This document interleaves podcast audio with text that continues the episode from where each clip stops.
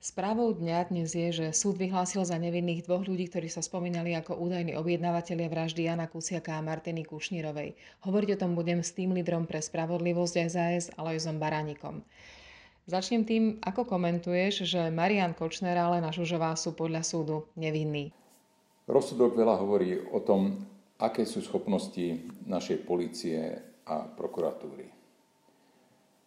Musíme si uvedomiť, že v čase, keď sa skutok, teda vražda Martiny Kušnírovej a Jana Kuciaka stal,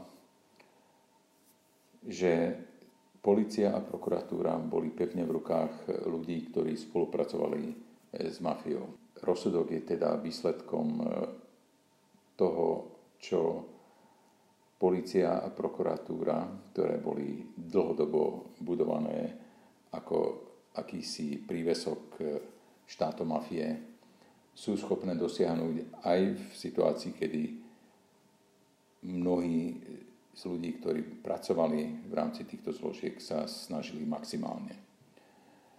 Je zjavné, že to nebolo dosť a že je potrebné urobiť viac, hlavne preto, aby prokuratúra a policia začali fungovať oveľa profesionálnejšie a spolahlivejšie. Rozsudok sa musel veľmi ťažko počúvať najmä rodičom Jana Kuciaka a Martiny Kušnírovej, no aj väčšina verejnosti ostala v šoku. Čo bude teraz nasledovať? Teraz bude pokračovať súdny proces. Prokurátor sa odvolá, vec pôjde na najvyšší súd. Ten dá sa predpokladať, že vec vráti špecializovanému trestnému súdu, ktorý sa bude znovu zaoberať dôkazmi a do istej miery sa vec e, vytratí z centra záujmu verejnosti. A to je presne to, čo ľudia ako Kočner a jemu podobní chcú, aby sa e, e, vec dostala do nejakej polohy, že ide dostratená.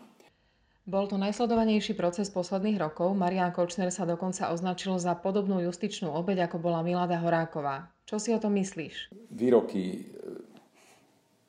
Mariana Kočnera o tom, že jeho proces je ako si spolitizovaný, sú v podstate vyjadrením e, jeho mysle. Je to je to hrubianský e, klamár a zločinec, ktorý je schopný povedať čokoľvek e, na svoju e, obranu. Je chybou jeho výroky a jeho postoje porovnávať s tým, ako sa človek bežne chová v slušnej spoločnosti. Čiže nepripisoval by som jeho výrokom uvedeným na jeho obranu žiadnu dôležitosť. Je to proste niekto, ktorý je schopný urobiť a hlavne povedať čokoľvek, čo je v jeho záujme. Samozrejme, e, priebeh procesu je do istej miery štandardný v tom zmysle, že absentuje v ňom nejaký pocit, pocit zadozočinenia, pocit naplnenia spravodlivosti. Zostala tu iba akási frustrácia e, a ako sa občas hovorí, že úmysly boli tie najlepšie, ale dopadlo to zas tak ako vždy. E, bohužiaľ sa tým potvrdzuje, že spravodlivosť na Slovensku neexistuje. Možno e, tá spravodlivosť raz príde, ale tiež netreba zabúdať, že spravodlivosť, ktorá príde neskoro, nie je spravodlivosťou. E, takže možno je tu spravodlivosť pre vyvolených, ale nie pre všetkých, tak, aby, tak ako by to malo byť. Je to tiež o tom, že keď sa vec ako táto dostane dostratená, potom už ľudí prestane zaujímať, že či náhodou to nebolo tak, že tam mali byť aj nejaké iné dôkazy, možno dôkazy, ktoré svedčia o tom, že Kočner pracoval pre niekoho, kto stojí ešte nad ním. To sú všetko otázky, ktoré plynutím času bude oveľa ťažšie zodpovedať a e, ako vieme v trestnom procese, čím dlhšie proces trvá, tým ťažšie je usvedčiť páchateľov, či už tých, ktorých poznáme, alebo tých, ktorých možno ešte len nepoznáme. Takže e, nie je to dobrý vývoj a nehovorí to nič o, o tom, e, že by tieto orgány fungovali riadne. Všetci aj tí sledovali ten proces veľmi pozorne a počas neho sme boli svedkami mnohých šokujúcich informácií aj o známych ľuďoch. Čo to pre budúcnosť zmení? Je to hlavne e, prejavom inštitucionálnej impotentnosti prokuratúry, ktorá síce na politickom poli stále bojuje o svoju nezávislosť, ktorá jej pritom z ústavy vôbec neplynie. Ale v skutočnosti sa zdá, že robí všetko len kvôli tomu, aby pomery v prokuratúre mohli zostať také ako doteraz. Aby sa mohlo pokračovať vo fungovaní E, tak, takom, ako ho zaviedli ľudia ako Trnka, Tichý, Kováčik a Čižnár a so e, všetkými tými prokurátormi, ktorí pod nimi vykonávali ich e, predstavy o tom, čo prokuratúra má byť za orgán. Je to kombinácia ľudí, ktorí sú prepojení na mafiu alebo ktorí jednoducho sú veľmi neschopní. No a skončíme tým, ako a čo by mal tento proces a rozsudok na Slovensku zmeniť celkovo. S mojimi kolegami z SAS sa veľmi snažíme, aby e, sa nejaké veľmi významné zmeny odhorali.